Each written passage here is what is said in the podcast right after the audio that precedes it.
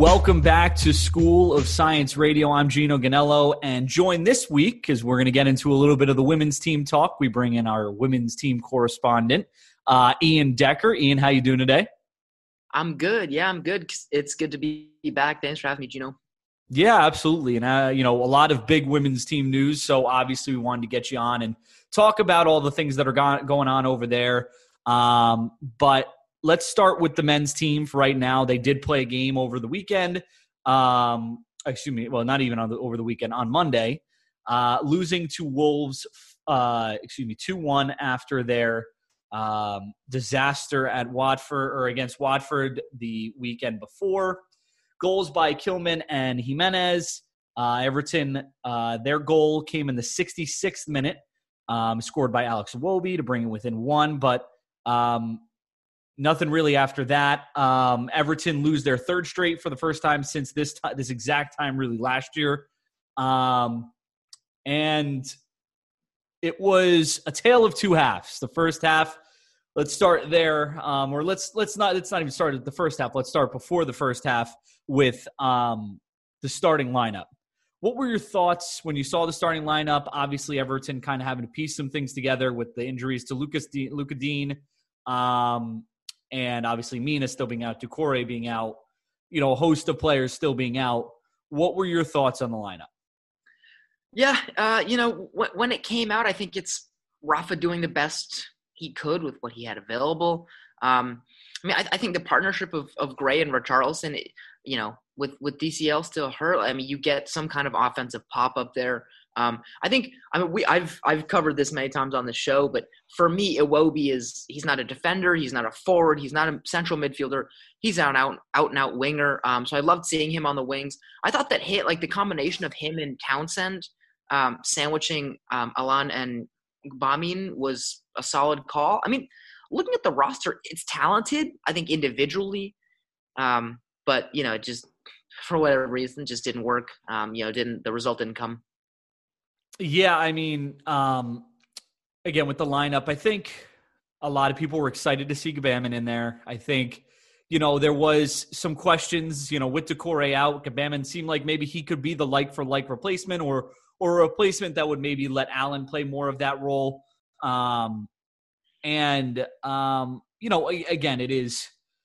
We'll get into the Gbamin stuff in a little bit and how he was coming off the injury, didn't really get much time to work up, but um,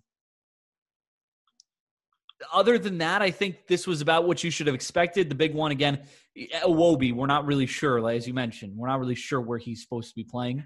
Um, but I wasn't surprised. I figured that with Iwobi, he was going as we've seen with Carlo in in the past, uh, you know, in, in recent year or last year, I should say. Um, and then now with Rafa, he seems to be more of that defensive cover than someone like Gordon. There's been questions about Gordon's defensive cover. So I can understand it with the way Wolves play with the wing backs and the wingers and thinking that Adama Traore was going to start and, and a host of their other talented player, Podence, I don't think even started. So, um, you know, I think that that was the reasoning behind it. So I understood the lineup. I understood why he went with who he went with. I didn't really have any problems. That was until we stepped on the pitch and then we started to play, which showed that there was a serious issue with um, a lot of the things that were going on. So let's get to that. The first half was an absolute disaster. Give up a, uh, a set piece goal. Was Jimenez's a set piece goal too? I don't even remember if that. I don't think it was a set piece goal, but um, but again, we we have the discussion all week about the zonal marking and the set piece goals. Um, and Everton give up one basically, you know, within a short period of time. I think the 28th minute is when they gave they give up the goal. I mean, and then they give one up four minutes later. Wolves look like they could have scored five in the first half. Um, what went wrong here? Everything? no. Um, to, to your point, uh, Jimenez's came off of Godfrey's mistake, um, which is a shame because I Oh yes, I've, yeah, I've, I forgot about I've, that. I've come on here and I've been a big proponent of Ben Godfrey in the past, um, and you know it it was a mistake. He's you know he's in the wrong for that. Um, but it's just an unfortunate game. I will say it's nice to see Raul Jimenez back and playing um, after the the skull fracture, the, the head injury, traumatic head injury he suffered uh, last season. So it's good to see him back. It's not great to see him scoring against us. Um, you know, like we're talking about, the, the lineup individually looks fine. It looks, you know, like a competent squad. But I think for for so for so long we've just suffered from from mental lapses. You know, I mean, in looking at the overall stats, you know, they bested us in possession, but we had five shots on target to their four, 14 shots to their 10. Um, I mean, they they outpassed us for sure. But you know, corners they you know favors them four to three. It's not like they were statistically dominating this game. I think for a lot of times when we're behind, we just kind of shoot ourselves in the foot, and I think that's been Everton to a T for a long time. Um, and but you know, despite this loss, two points behind Wolves, um, sitting in tenth. I mean, there are a lot of teams that are within three, four, five points. Um, but I, I just think it's too many mental lapses that that got us.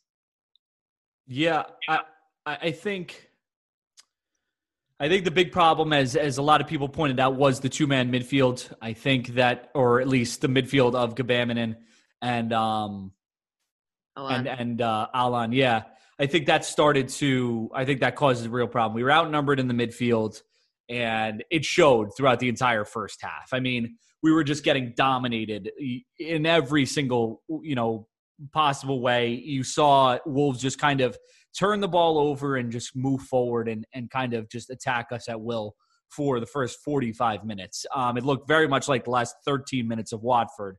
Um, and it was, I mean, it was just, it, it was a disaster really from after everything that happened. It was a disaster from an Everton point of view. Was there anything that we could have done other than maybe changing the formation to put to include a third man in that midfield? Was there anything that you think could have changed for Everton, or was this just, um, you know, if they would have had a third man in the midfield, things would have been completely different? Um, or was it just they weren't operating the two man midfield correctly and the other pieces weren't working well either together?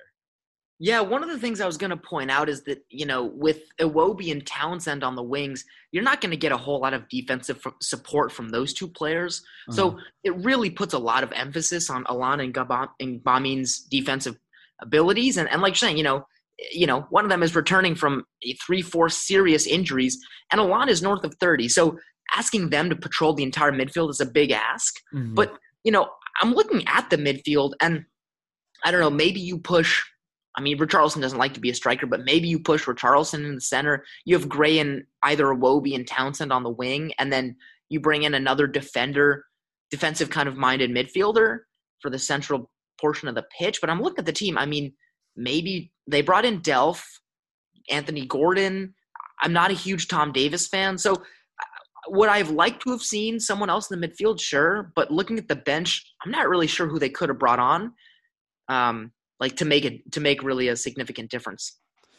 Yeah, I mean, I think, um, you know, I'm not sure. I think the formation was the biggest problem. I think if they added, I, I think if they added um, another midfielder or did what they did in the second half. I think what they did in the second half ended up working. Um, and we'll get into the, why, the whys and whys not why nots of that. But um, I mean, I think the, a big problem. You know, listen, as we mentioned, Gbamin was he was taken off at half. Obviously poor, but I mean, how much of this was, you know, being put in a bad situation in two man, you know, a two man midfield with uh, or, and how much was it, or how, excuse me, how much was it him being poor, and how much was it him being in a two man midfield with real no, like no real recovery before this, uh, before this game, really just getting thrown into the fire right away without playing even 15 minutes in any game. How much, you know, do you think that if Gbamin was given the right formation and maybe the right circumstances and had some time to work up, that it would have been different?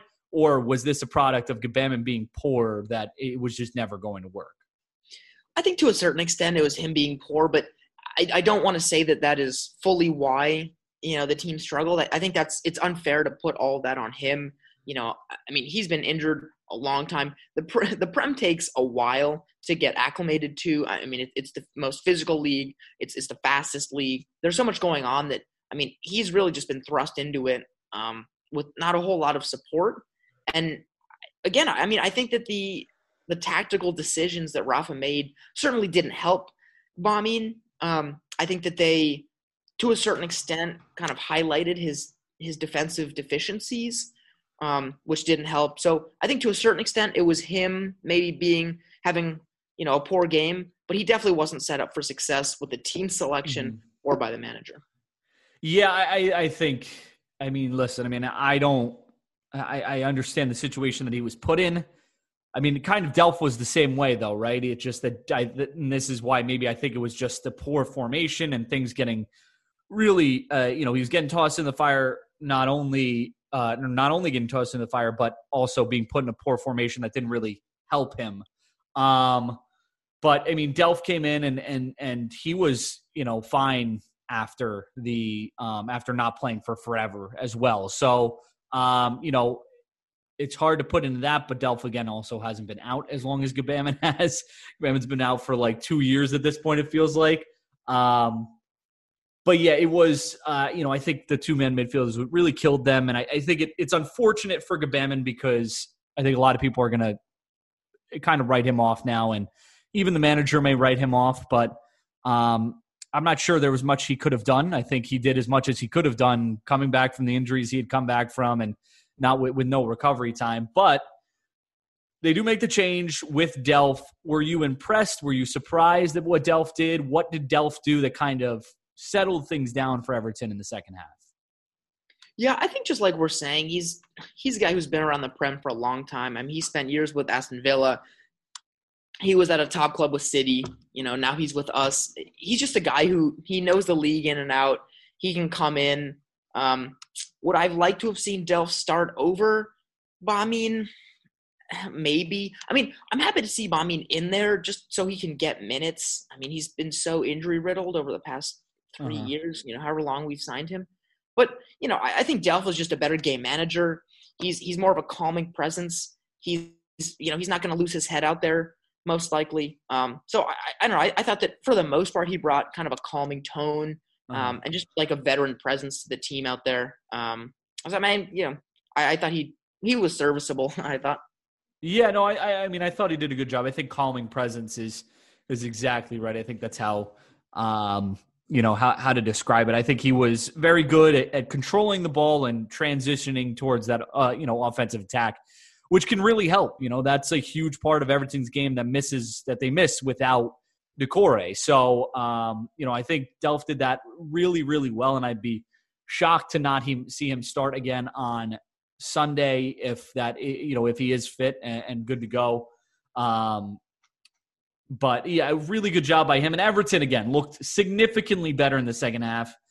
How much of the, that though was Wolves just sitting back and kind of absorbing some pressure and maybe you know, putting themselves in the back foot, you know, because they had the two two goals, and how much of it what was what Everton was really doing, and and whether Everton were really uh, changing anything and, and were actually better than Wolves in the second half, or was it Wolves just kind of sitting back and soaking up pressure and kind of not really showing an attacking presence because they were already up to nothing?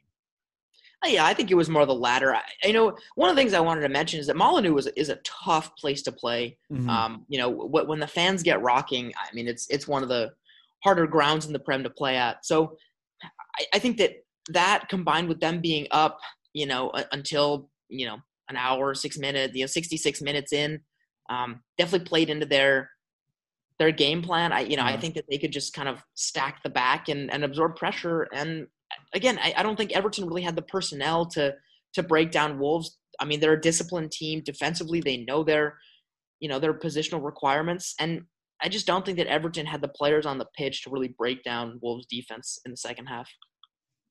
Yeah, I mean, I think, yeah, I, I think that you know there is the element of Wolves sitting back. I think Everton played well, and I listen. I think, um, and and maybe we'll get into this too. I mean, I, at the end of the match, I think I felt like Everton could have won if the bounces went their way. If everything else goes exactly the same way, and as I, and I said this in the chat, it's not a strong argument or a you know a you know a tight argument, but um, you know if everything goes the same in, in both halves as they did, and you know Wolves don't get the bounce from the bad pass back, and Everton do get the bounce from the Richarlison um, where Richarlison was able to put it, and Richarlison was able to put in the back of the net on the bad pass back by the Wolves defender. This is a 2 1 game that Everton win. Um, so, you know, it's hard to be, it's hard to look at it and say, you know, Everton, I, I, feel I felt like there were times where I thought Everton had a real chance to tie things up, and I thought they were going to, which is a lot to say for this team considering how poor they were in the first half. Um, but again, you know, it's I, I, think a lot of it was also Wolves sitting back. I think the change in formation helped. I think the bringing on of Anthony Gordon helped. Um, but I, I think you know a lot of it was just Everton. It was just Wolves sitting back and kind of absorbing some of the pressure I'm not sure the game goes similarly if it's 1 1 at the half or even 1 nothing at the half, where Wolves don't have as much of a cushion. Um, because you did start to see them get it back into the game a little bit once Everton scored. But overall, I think, um, you know, I, I, I listen, I was happy with how Everton performed and bounced back in the second half. We have been a second half team, really. Um, and it'll, you know, we'll, we'll see if things continue to move in that direction this coming week. Iwobi gets the goal in the the 66th minute. The goal was kind of coming. Everton were putting a lot of shots on net, or a little, at least a lot, putting a lot of shots towards the net. Um, obviously, there was a little bit of luck into getting into the position where he was at. Godfrey shoots the ball, it bounces, ping pongs around.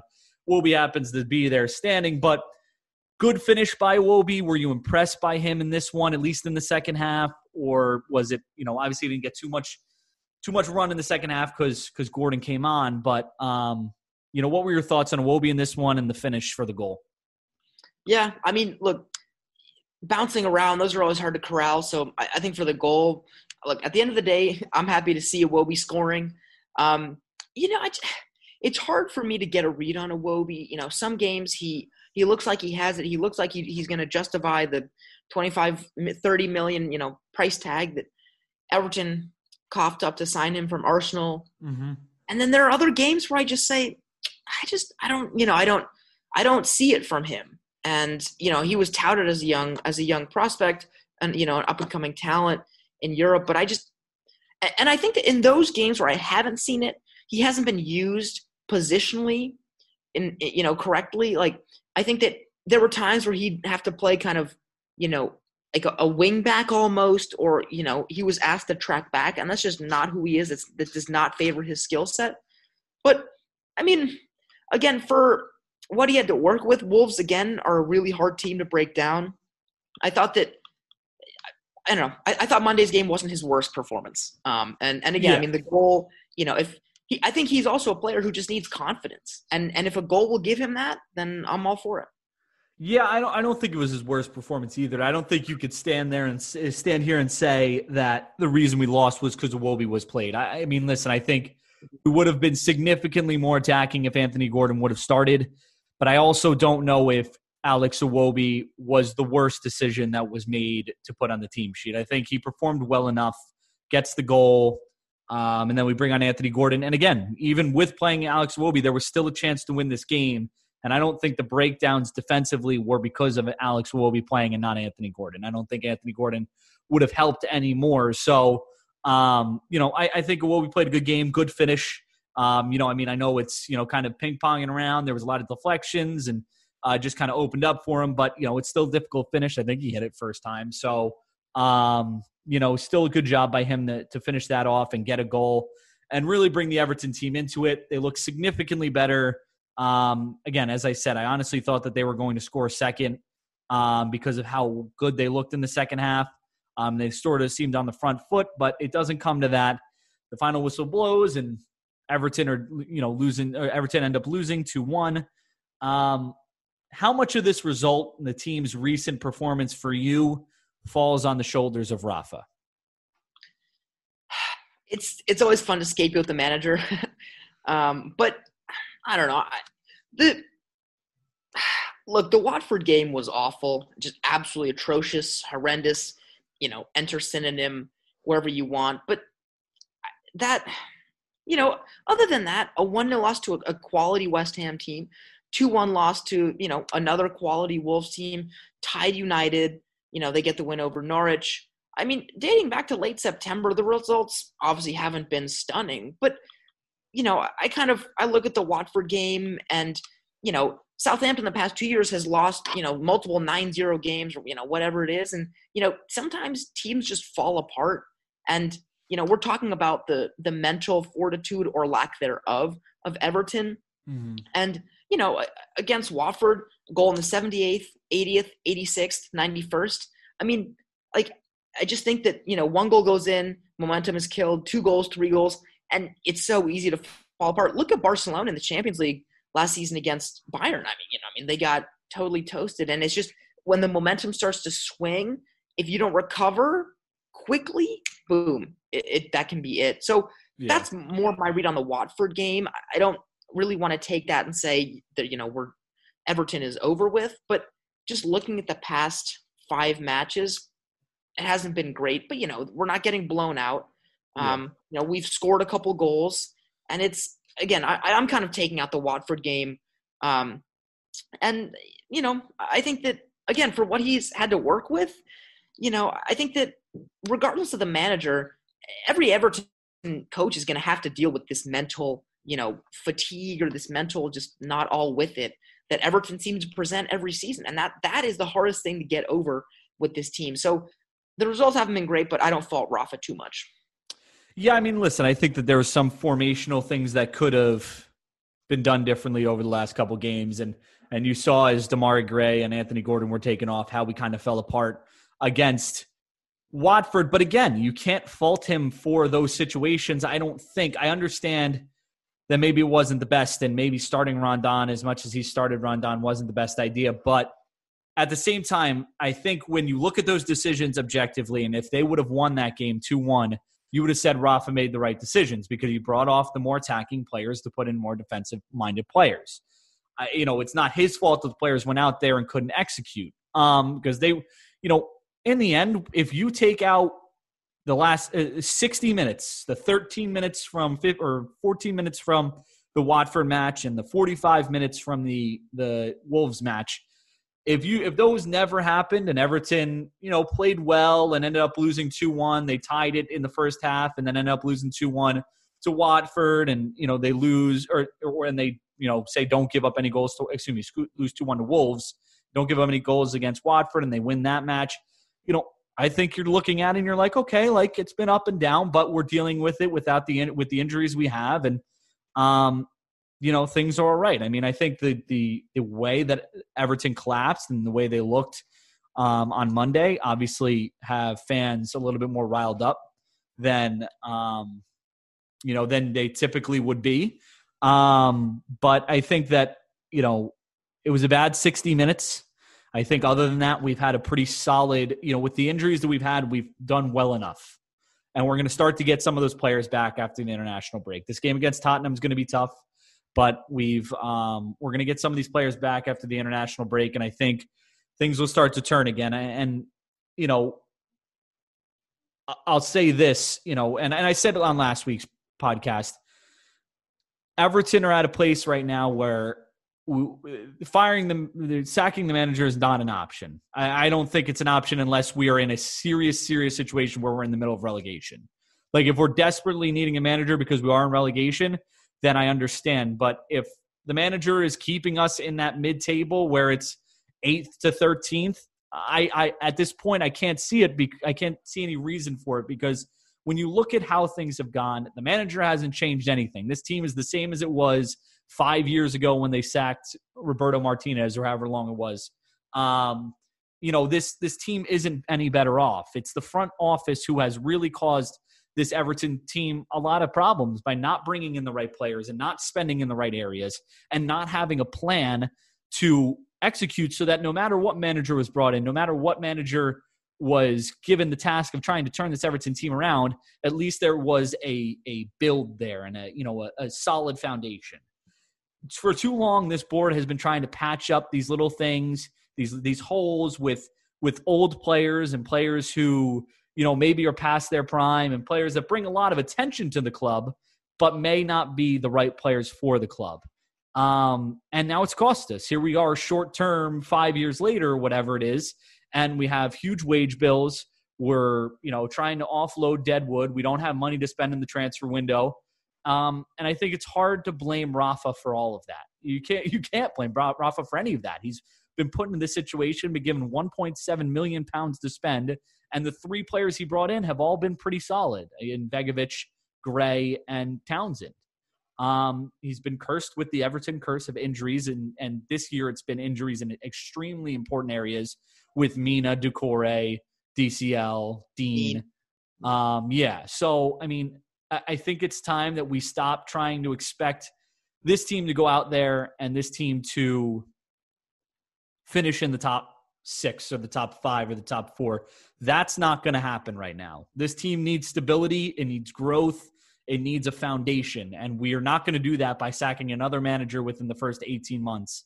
So even if it's 13th this season and 13th against again next season, I don't think that there's any reason to sack the manager. I think we need to see him get a few players in and then go from there. Um, so, um, you know, I, I, think that we have to stop expecting so much and expecting, you know, I think that the changes, if there's going to be changes, need to come from the board and the front office and the director of football rather than uh, the manager because we've sacked five managers at this point and none of it's worked. So um, it's um, it's not great. Situation's not awesome, but um, but here we are. We have one game left before the international break, which we'll get into. Um, but first, before unless you do you have anything else you want to comment on this game? No, then I'm, awesome, awesome. So let's move on from this. Let's put this behind us and let's get into the Everton women's team. But first, let's take a quick break. All right, we're back and we're talking about the Everton's women Everton women's team. We mentioned, you know, obviously eh, we talked about Rafa not being sacked. Well, Willie Kirk, the uh, the Everton women's manager for at least two or three seasons at this point. I'm not sure the exact time. Um, was sacked earlier this month, I think in the middle of October, or excuse me, not earlier this month, but in the middle of October. Um, after a start that saw them lose three of their first five uh, Women's Super League matches um, without scoring a goal in any of those losses and losing to Man City 4 1 in the first group stage match of the FAWSL Cup. Let's start with the sacking in general. Was this a surprise that they sacked Kirk? He, he seemed to be the guy that was there to build the project kind of take this team from the ground up. But after a rough start, after so much expectation, after the players we brought, who they brought in, which we talked about, and and kind of the quality of the squad, he gets sacked after a rough start. What were your thoughts on this? Was it time? Was it a surprise? Give me the lowdown. Yeah, it absolutely was time, uh, for sure. He, you know, Kirk did a lot for the team when he was first appointed. He was hired in December of 2018 the team was floundering to the bottom of the table, and uh, he he worked his magic, and with not the most talented squad, he was able to keep the team from being relegated. Um, and then, I mean, each season they improved under him, and so it it wasn't as much a lack of improvement with Kirk that cost him his job. It was more his inability to take the team to the next step. Um, they they were improving, but not to the level that they needed or expected based on the players they signed. Um, I mean, talk about a talented team. If you look up and down the roster, the the transfers that the team made this summer, players they brought in, they brought in Kenza Dali, who is a French international, Toni Duggan, who spent time with the English national team. They brought in three Swedes, Anna Anvegard, Natalie Bjorn, and Hanna Bennison. They brought in a midfielder from Italy, Aurora Galli, and then they brought in a right back, Leonie Maier from Germany. And, you know, so the types of players that they brought in, there was an expectation that they were going to be competitive. Now, I think that Kirk definitely didn't do himself any favors in the first portion of the season because had he had at least somewhat better results, I think he might have kept his job. But to start the season, Everton lost to Man City 4 0. And then in the next game, they lost to Chelsea 4 0. They had two good wins against Birmingham and Reading, going six goals and one against in two games. And then after that, they lost to Arsenal 3 0. And then in the next, in the FAWSL Cup, they lost 5 1 to, City. So, you know, had they lost to City 2 0, had they lost to Chelsea 2 1, had they lost to Arsenal 1-0, had they lost to City 3-1, you know, maybe we'd be sitting here and Willie Kirk would still be the manager of Everton football. But I mean, they got absolutely hammered to start the season after making all these splashy transfers. Uh-huh. So, you know, there were a couple of injuries, yes, but I think that the board realized that Kirk was way out of his depth. He's he's a quality mid-table type of team, but I think the board just got frustrated. They obviously invested in the team this this transfer window, the summer transfer window, and the results weren't coming. His Kirk's tactics just never worked. What bothered me about Kirk's tactics was that he would he wouldn't try to find the best formation for Everton. He would try to find the best formation to play against the other team. So, you know, against Chelsea, he would try to pick this five back defensive starting 11 that didn't really work and the fit was was clunky, the fit was awkward, and the results they got hammered. So, I think that Kirk was he was trying to play too much to you know mitigating the strengths of other teams as opposed to really playing up the strengths of his own team. Um, and i think at the end of the day that cost him because right now they're in eighth place and you know they only have six points two they've won two games you know a minus six goal differential. They just they've looked lackluster and it's real disappointment considering the players that they brought in this transfer window yeah, I completely get that. I just the the one thing I, I wonder is is you know I mean, and I think you you you mentioned this a little bit too.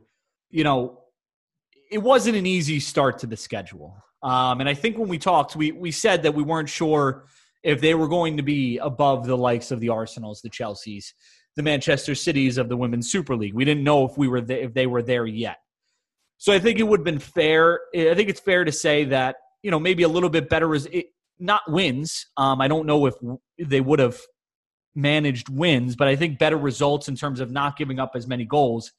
I think that would have been fair because we didn't expect them to beat. I don't think the those top teams. I think when we talked, we expected them to be just outside that Champions League spot in like fourth, right? Because the top three, I believe you mentioned, um, advance to the Champions League. So I think a better result against those clubs where we're scoring goals and and and not giving up as many goals would have been an acceptable result. Um, and and I don't know if he would have gotten sacked at that point because he did. He has beaten all the teams that he's ex- was expected to beat. Um, but you know, I, I think it it comes as a little bit of surprise only for me just because of and, and again I don't follow the team as much as you do, Ian. So you know more than I do but you know just how he built this project and and managed to um, put things together. And you, you figured they would give him maybe a little bit more time to figure it out with the entire new squad that he had. But again uh, you know I, there is only 12 teams in this league so i'd imagine the season is a little bit shorter than the men's season. Is that correct? Um, yeah, it goes it goes the t- same time. It ends in early May, mid May, but there are they don't play as games as frequently as the men as frequently. Yes. So, I mean, you know, the clock is ticking a little bit on this season, and you don't want things to go to waste. You know, especially with the talent you have, wasting a season is is a serious issue and could cause some serious problems, not only financially but within the team. Um, so I understand the I understand the sacking from that point, and and and in all honesty, they might have had this lined up when they made the the decision to sack Willie Kirk. It did take a couple weeks to come through, though. Um, they bring in former Ma- uh, Lyon manager and Women's Champions League winner Jean Luc Vasseur, who, you know, obviously well touted, you know, manager in the world, winning the Champions League and, uh, you know, coaching for a team like Lyon, who is one of the best teams in women's football. Um, who is he? What do you, you know, what should we expect from him? What does he bring to the table?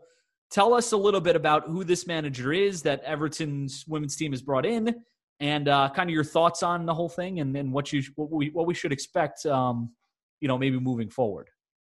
Sure. Um, one last point on Kirk. I think the reason that he lost his job at, at the end of the day is that at the end of last season, they they lost to Arsenal 2-1.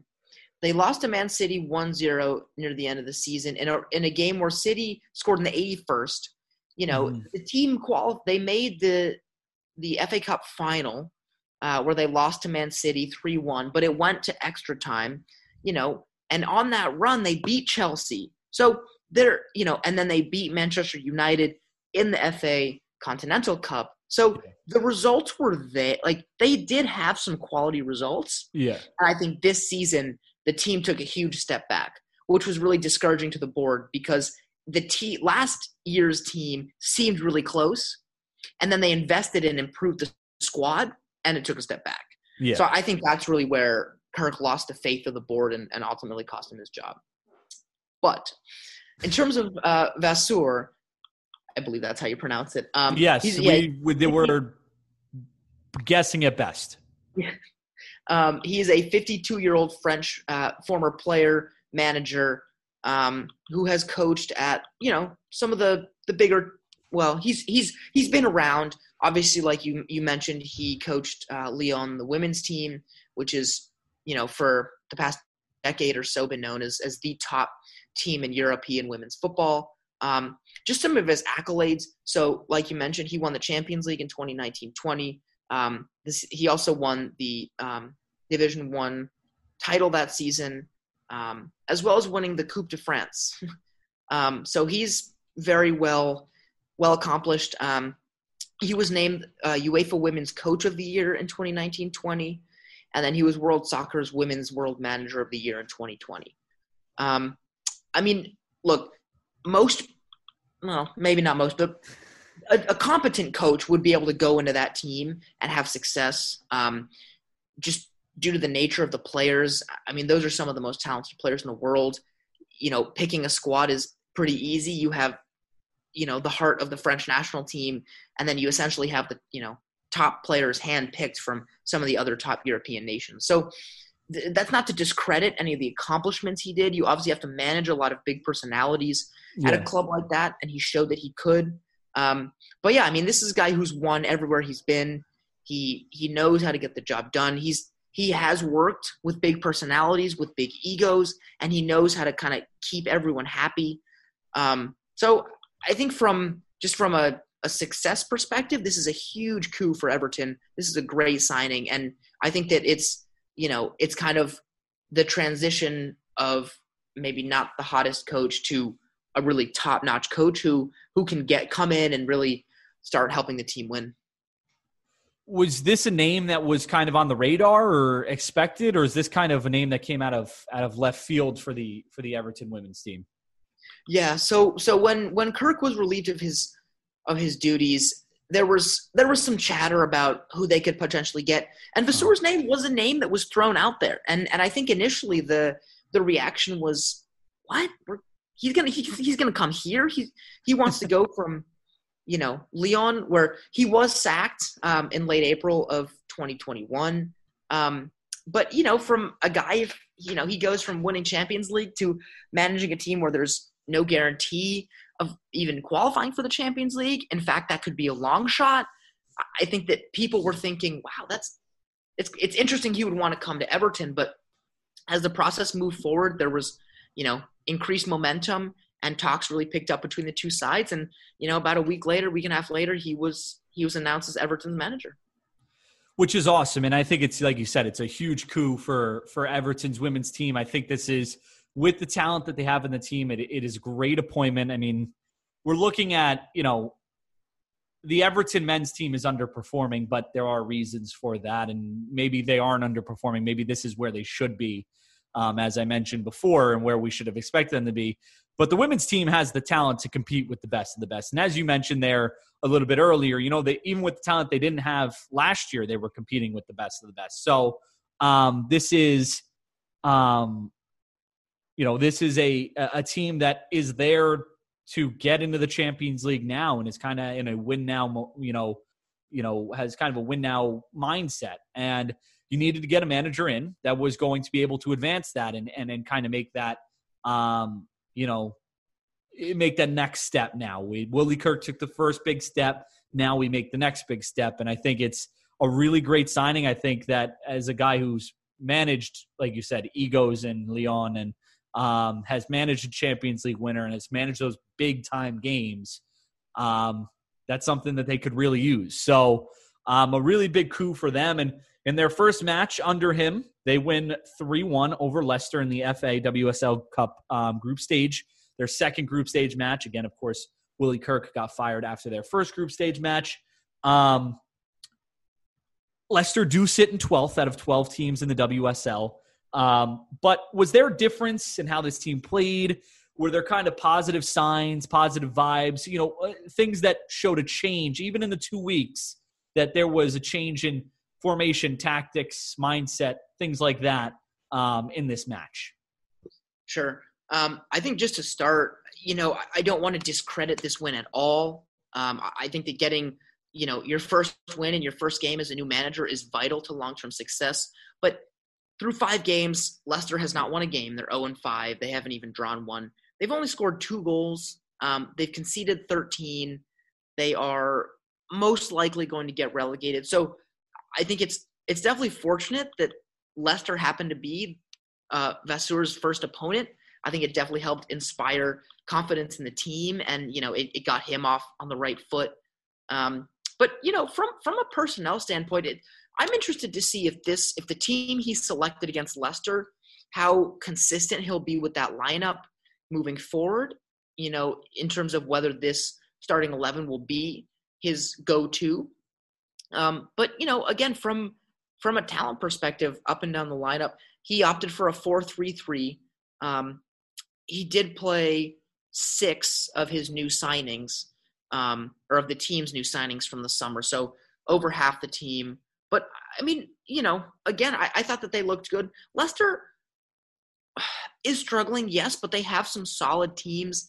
Um, or they have some solid players. Jess Sigsworth is is a quality forward. Um, Abbie McManus was, you know, she was with the um, England national team at the 2019 Women's World Cup. And there are a couple former Evertonians with Molly Pike and Georgia Brougham. So the team, there is some talent on the team, but looking at the stats, Everton outshot Leicester 9 2 uh, with shots on target. They held 60% of the possession. Um, corners, they were tied on four, but for the most part, they, they really dominated this game. And, and again, I think it's a great, it's fortunate that this was the match that they drew for Vasseurs' first game, and and maybe that was intentional. Maybe the the you know the board was looking at the previous results against Man City and saying, oh, you know this, you know we just we've kind of hit hit a wall and we can't do much better than this. And um, you know Kirk was out, and they said, okay, look, Leicester's our next game. That's a winnable game. Looking at Everton's matches moving forward, they play Brighton, which is a winnable game. Man United, which is a winnable game. They get Leicester again in the league another winnable game. They go with they go against Durham in the League Cup, very winnable. They get West Ham, and then they get United in the uh, Continental Cup. So I think this was the perfect time to pivot. They don't play a big three team until the new year. They don't play until January 16th. They have a game against Chelsea. So I think the timing really worked out. And I honestly think that you could see Everton really turn a corner um, to finish out the year. Yeah, and I'm just looking at the schedule, and, and you mentioned Brighton. Brighton currently in fifth place right now, three points above Everton. Uh, their goal differential is at five. So, I mean, listen, they're not, not going to jump above them technically in the table with a win, but um, they could tie them on points in fifth with a win. The two teams above Everton, other than Brighton, or in between Brighton and Everton, are, are West Ham and Villa. West Ham plays Arsenal this weekend. Villa plays Chelsea this weekend. So those presumably can be losses and probably will end up being losses, especially with Arsenal taking all 15 points from their first five matches. Um, so this is a team that could find themselves with a win against Brighton, tied for fifth place, and and you know things are looking a little bit different at that point. So, um, you know, I, I think, and I don't know how you feel about this. This is the next question I, I have. Um, you know, obviously we sit in they sit in eighth point eight in eighth on six points through five games. They're nine points off the top, six points off of a Champions League spot. Um, what's the expectations for the rest of the year? Have they changed because of the bad start? Um, is this, you know, because of the new appointment? Has anything changed? Um, you know, what's kind of the expectations now for this women's team? As I just mentioned, you know, less games, but still not too far off of those Champions League spots or off of where they expected to be thoughts on on what we should expect now the rest of the season? Yeah, I think outwardly you're going to see a much more tepid approach. I think that the the the players, coaching staff, even the front office, I think that they're going to take more of a reserved approach of you know we are you know we're just going to try to take it one game at a time. You know we don't our expectations are to have you know consistent results. We want to improve which is which is really a 180 from where they started off the season. There was a lot of excitement and anticipated momentum going into the season after the, the transfer window that they had and you know there were talks of we want to break into the top three we want to you know we, we want to bring home silverware and I think the results have kind of shown the team that they're not there yet. And so I think that that kind of enthusiasm is being reeled in a little bit. And the stance is, is going to be more, okay, you know, we're going to take it one game at a time. We're being patient. We need to build. Um, you know, we have the talent to build and improve.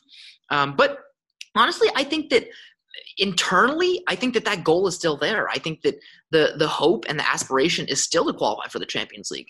Um, I just think that outwardly they're going to pump the brakes on kind of promoting that as much as they did at the beginning of the season.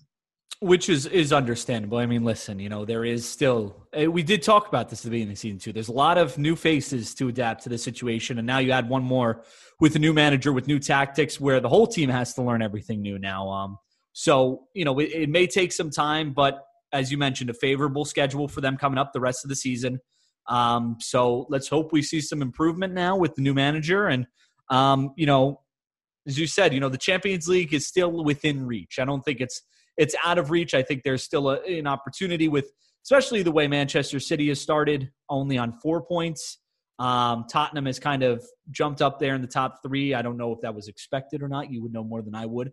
Um, but um, but but I, I think this team really has a chance still to make those the, those top three positions. And even if they don't, I think just getting into fourth and and managing to you know maybe just be right outside would still be a good, um, you know, good a good spot for them to be in. Um, anything else you want to add to this? You know, I I think that it's it's always important. You know, you never want to see someone lose their job. You're never rooting for someone to lose their job. You know, I, I my thoughts go out to Willie Willie Kirk. You know, I I hope. I, look, again, I think he definitely has the the pedigree, the managerial chops to get a job in this league, um, mm-hmm. or you know, in another league. But he just, you know, he wasn't the right fit for Everton, and you know, I, I credit the board for realizing that, parting ways, and going into a different direction. Because it, I mean, he'd had, uh, you know, well over two and a half years coming up on you know three three and a half to kind of mold this team and for what he did he took them from a bottom of the league team to a top half team and for that, you know, he deserves a lot of credit and recognition. But I think it was time for a change, and I'm I'm excited to see what the team looks like going forward. Absolutely, absolutely, awesome. All right, um, well, that wraps up the women's team talk. Let's uh, take another quick break, and then we'll get into Everton against Spurs on Sunday. All right, we're back and we're talking Everton Spurs on Sunday. Um, it'll take place uh, at 9 a.m. Eastern time over here in America. Over there in England, I believe it's back to 2 p.m. British Standard Time because we do have daylight savings finally. So the week where everything is an hour later than normally is um, is is not the case anymore. Um, Tottenham currently sit one place above Everton in the table on in ninth. Uh, they're one point above them on 15 points. Um, a little bit of a tough start for them they uh, they are at least a tough road for them so far. They did start with three straight one nothing victories, but since then it's been a bit of a disaster. They've lost twice. Um, they've lost their last two Premier League matches, including a three nothing drubbing at Man United that ended up seeing manager Nuno Espirito Santos uh, sacked, um, and the hiring of Antonio Conte, who oversaw a three two win over Vitesse in the European Conference League today. Um, Everton did defeat Tottenham twice last season uh, in in three matches. 1-0 in the first game, which was the first game of the season. Uh, 5-4 in extra time in the FA Cup at home, and they drew 2-2 at home in April. Couple things to note about this game. Everton have won just one of their last 17 against Tottenham. That was the 1 0 win last season in the Premier League, of course. That doesn't include FA Cup and whatnot. Um, Spurs have won the last eight times they played at Goodison in the in the Premier League. Um, but Tottenham have just nine league goals through their first 10 games, which is their fewest since 2013 2014. Tottenham's 103 shots through 10 games is their fewest since Opta started recording the stat in 2003 2004. Um, but it could mean bad things for Everton if Tottenham do seem to find their form. A loss would mean 10 home losses in the calendar year, which has only happened three other times. Um, it's happened in 1929, 1958, and 1993. Um, and the last time Everton lost four in a row was October of 2019, the year that Marco Silva was sacked. Um, so let's talk about Conte first. How do things change with Conte at the helm as compared to as compared to um, uh, Santos? Do we expect uh, manager bump here? Is this going to open up things for them because they have been pretty awful so far this season? Yeah, I absolutely anticipate them getting a managerial bump. I, I mean, I'm looking at what Conte did with Chelsea when he was first hired. Conte is, is a manager who gets instant results. Um, he does run the risk of, of burning out um, from a manager, from a player standpoint, result standpoint. But off the bat, he's a player who gets. I mean, he he's able to get results. He's had a proven track record of that. So, uh, you know, I, again, talking about managers losing their jobs, I, I feel for Nuno. Um, you know, he gets 10 games. Obviously, the results are not where they want to be, you know, sitting in ninth with, you know, the wages they pay their players, the level of the, the skill level of their players obviously is not where the club wants to be. But I think that, you know, appointing Conte is is a is a great move. He's I don't know. I, I, I think that Tottenham is poised, at least for you know the short term, to have a good amount of success. Um, hopefully, that doesn't start this weekend against Everton. Yeah, I, I, think so too. I've been listening to some things on Conte, and you know, I, I do play fantasy Premier League, so they were doing a little in depth on him and his tactics and whatnot. He really has a perfect setup for what he likes to do um, in the in the Tottenham squad already. He likes to put a big front man like a Lukaku or like a Morata or like a Llorente alongside a smaller player like a um, you know like a Hazard or like a um, I think they they used Tevez when in in some I, don't know they said Tevez as well, um, but in this situation it's going to be Heung-min Son who will be up there with him. Um, so this is this team has the pieces, the wing backs and and Reguilon and Emerson Royal. Um, they have the pieces to be a solid team. Up the middle, they might have to make a few changes, and surely he will make some changes before the end of um, January. I'm sure he will. Um, you know, players like Dele Alli and Harry Winks just won't fit in the squad there. Um, but, you know, the Tottenham faithful, from what I've heard, and, and again, my brother's a Tottenham fan, so I, I, you know, I hear firsthand from him. Nuno just wasn't good enough. Kane was coming too far deep to get the ball. The system wasn't working. The players weren't buying into it. You can tell Kane definitely wasn't there still. So there was a problem and something needed to be changed. So especially with the talent at that club and especially with Kane. And, and you don't know what's going to happen in the next year. Kane could be sold in the summer, and this could be the last season they really have with him. So we'll see how things play out there. But for right now, Antonio Conte is coming into a situation that he can again, once again, and I don't think he takes jobs where he can't do this, but he can once again come in and, and force an instant change. And it's going to be um, it's going to be interesting to see how it plays. And unfortunately, Everton are the guinea pig for all of it. Um, uh, yes, they did play today against Vitesse um, and did get a result there despite there being three red cards in that game. But Conte is going to change things at Spurs, and, and it's going to start with Kane, and it's going to start with Son, and it's going to start with no Mina in the back for Everton. And we've already seen what Josh King and Dennis and Sarr can do to the Everton defense. So I can only imagine what Harry Kane and Heung-min Son, with the renewed energy and a new manager and a new system that fits both of those players is going to do to this Everton team. Um, is it? I mean, I, I know I kind of just went in there on on what the situation is, but is it too early to tell what the biggest threat is, or do we kind of see Kane and Son oozing goals here right from the beginning? Yeah, I'm I'm not overly enthusiastic or anticipating the the matchup this week excuse me, this weekend. Um, Man, it's I'm so I'm bad. I'm It's that so- bad, huh? no, but I, I don't know. I, I mean, look, we've we know what kind of team Tottenham is. We know the talent level that they have. You know, they are they have the expectations to fight for the top six every year for a reason. Um, and again, you know, Nuno's system clearly wasn't working. They opted for a change, and I, I know. I, I I worry that with the way we're trending, we're kind of sagging a little bit. And Tot- Tottenham is was also sagging, but I think that the Conte appointment really gives them an, an infusion of energy. So I'm I, I am admittedly nervous about the weekend game. Yeah, no, it's it's definitely going to be um it's going to be interesting. I think you know, without Mina in the middle, without Doucouré in the middle, without these players that have been such a important part to the spine of the team, we don't know what Dean is going to be. Not that Dean has been great at all by any stretch of the imagination. We talked about that on the last podcast. Not that he's been good at all. I mean, he he's been pretty awful this season as well. But I, I think that um, the injuries are going to hurt us in this one, and I think that it basically sets up really well for um, for Spurs to kind of get back on track here. Um, how do you expect Everton to line up um, when it comes to uh, Sunday? Yeah, you know, I, think that this one's probably going to be a defensive formation. Um, just again, going back to the the talent level and and plus the injuries. I mean, w- without Mina, you have to try to figure out a way to get more defensive help in there. Um, obviously, Godfrey had a rough game against Wolves. Holgate, I'm just not sold on.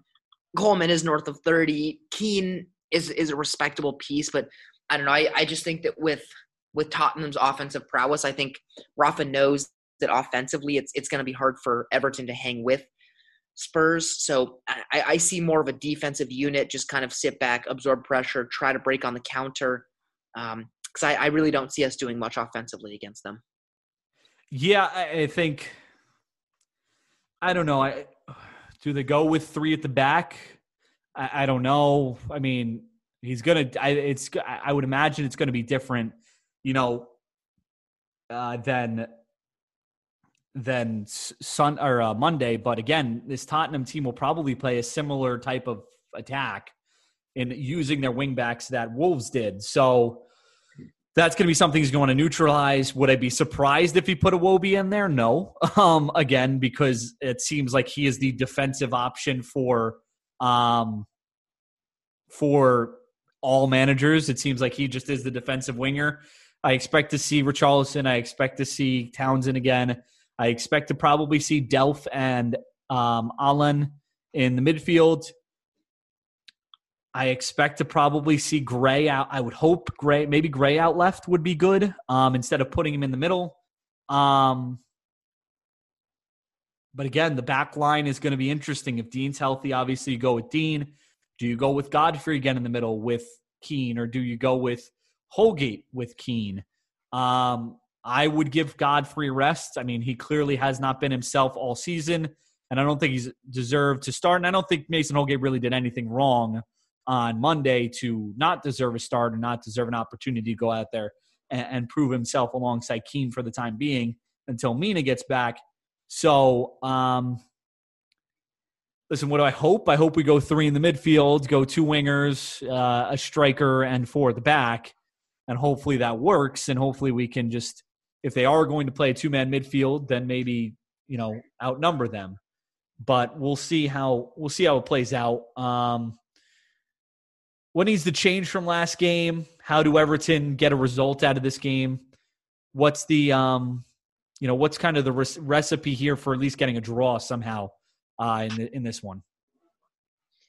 I honestly, I think that defensively we have to be flawless, which is a tough task. You know, I, I understand that that's a lot to ask with the injuries we have with with the squad that's going to be put out. But you know, Godfrey's mistake last weekend, just little mistakes that have cost us points, that have you know gifted the opposition goals. I think for us to win, one, we have to be flawless defensively. The the game plan has to be perfect. Um, two, again, I think that we just can't beat ourselves up. I think that to to beat Tottenham, every player needs to understand what's expected of him and follow that script.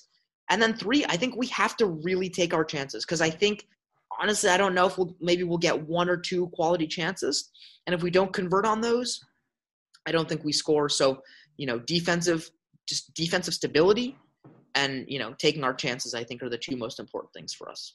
Yeah, I mean, I don't think Tottenham's going to be have all their defensive problems solved right away. I think that there is going to be some leakage. I mean, listen, those center backs are not very good. There's not you, you can't um, you know, if Eric Dier's playing, you know, that's that's a, an area where you can attack it, um, and an area which I would imagine, you know, Demarai Gray attacks, and if he's on the right side of that back three, if they do play back three, uh, maybe you put Demarai, move Demarai to the middle if he's not already there, and allow him to attack that right side, and kind of put a lot of pressure on Dier as much as you can, um, and stay away from the other two of Sanchez and and Romero, which I would imagine is going to be the um, situation. But but listen again, you know Vitesse had two goals today and, you know, got two red cards and, you know, Tottenham didn't score in the second half. So, um, you know, I think that there's going to be an opportunity at goal. How many opportunities we will get because of how far back we might have to sit just to soak up the pressure of Son and Kane and what they bring back and kind of cover that. I don't know.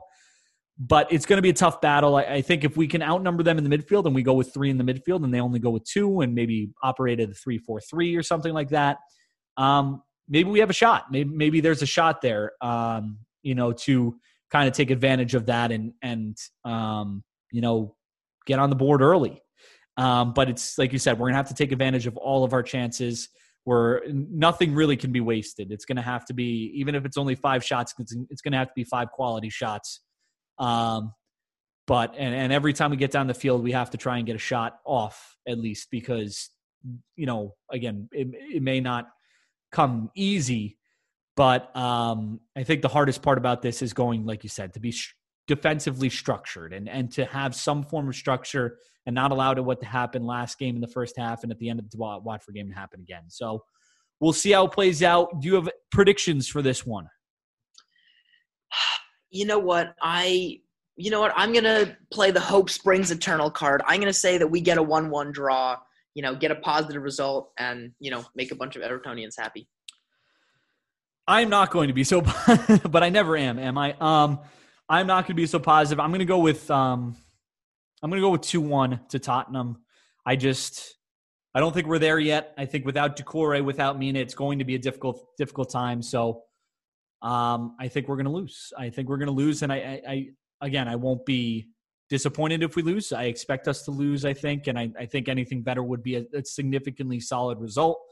Um, but we'll see. We'll see how things play out. We'll see if we can play a little bit better. Ian, thank you for taking the time to talk to me today. I appreciate it. My pleasure. Happy to be here. Yeah, absolutely. Happy to have you. And, and to you guys out there, thank you for listening. Thank you for subscribing. Thank you for following. Just keep downloading, do whatever you got to do to get those episodes on whatever platform you have. We appreciate it very much. We will talk to you guys probably in two weeks, probably in two weeks because of the international break. So not next week, but we'll talk to you guys in a couple weeks after the international break.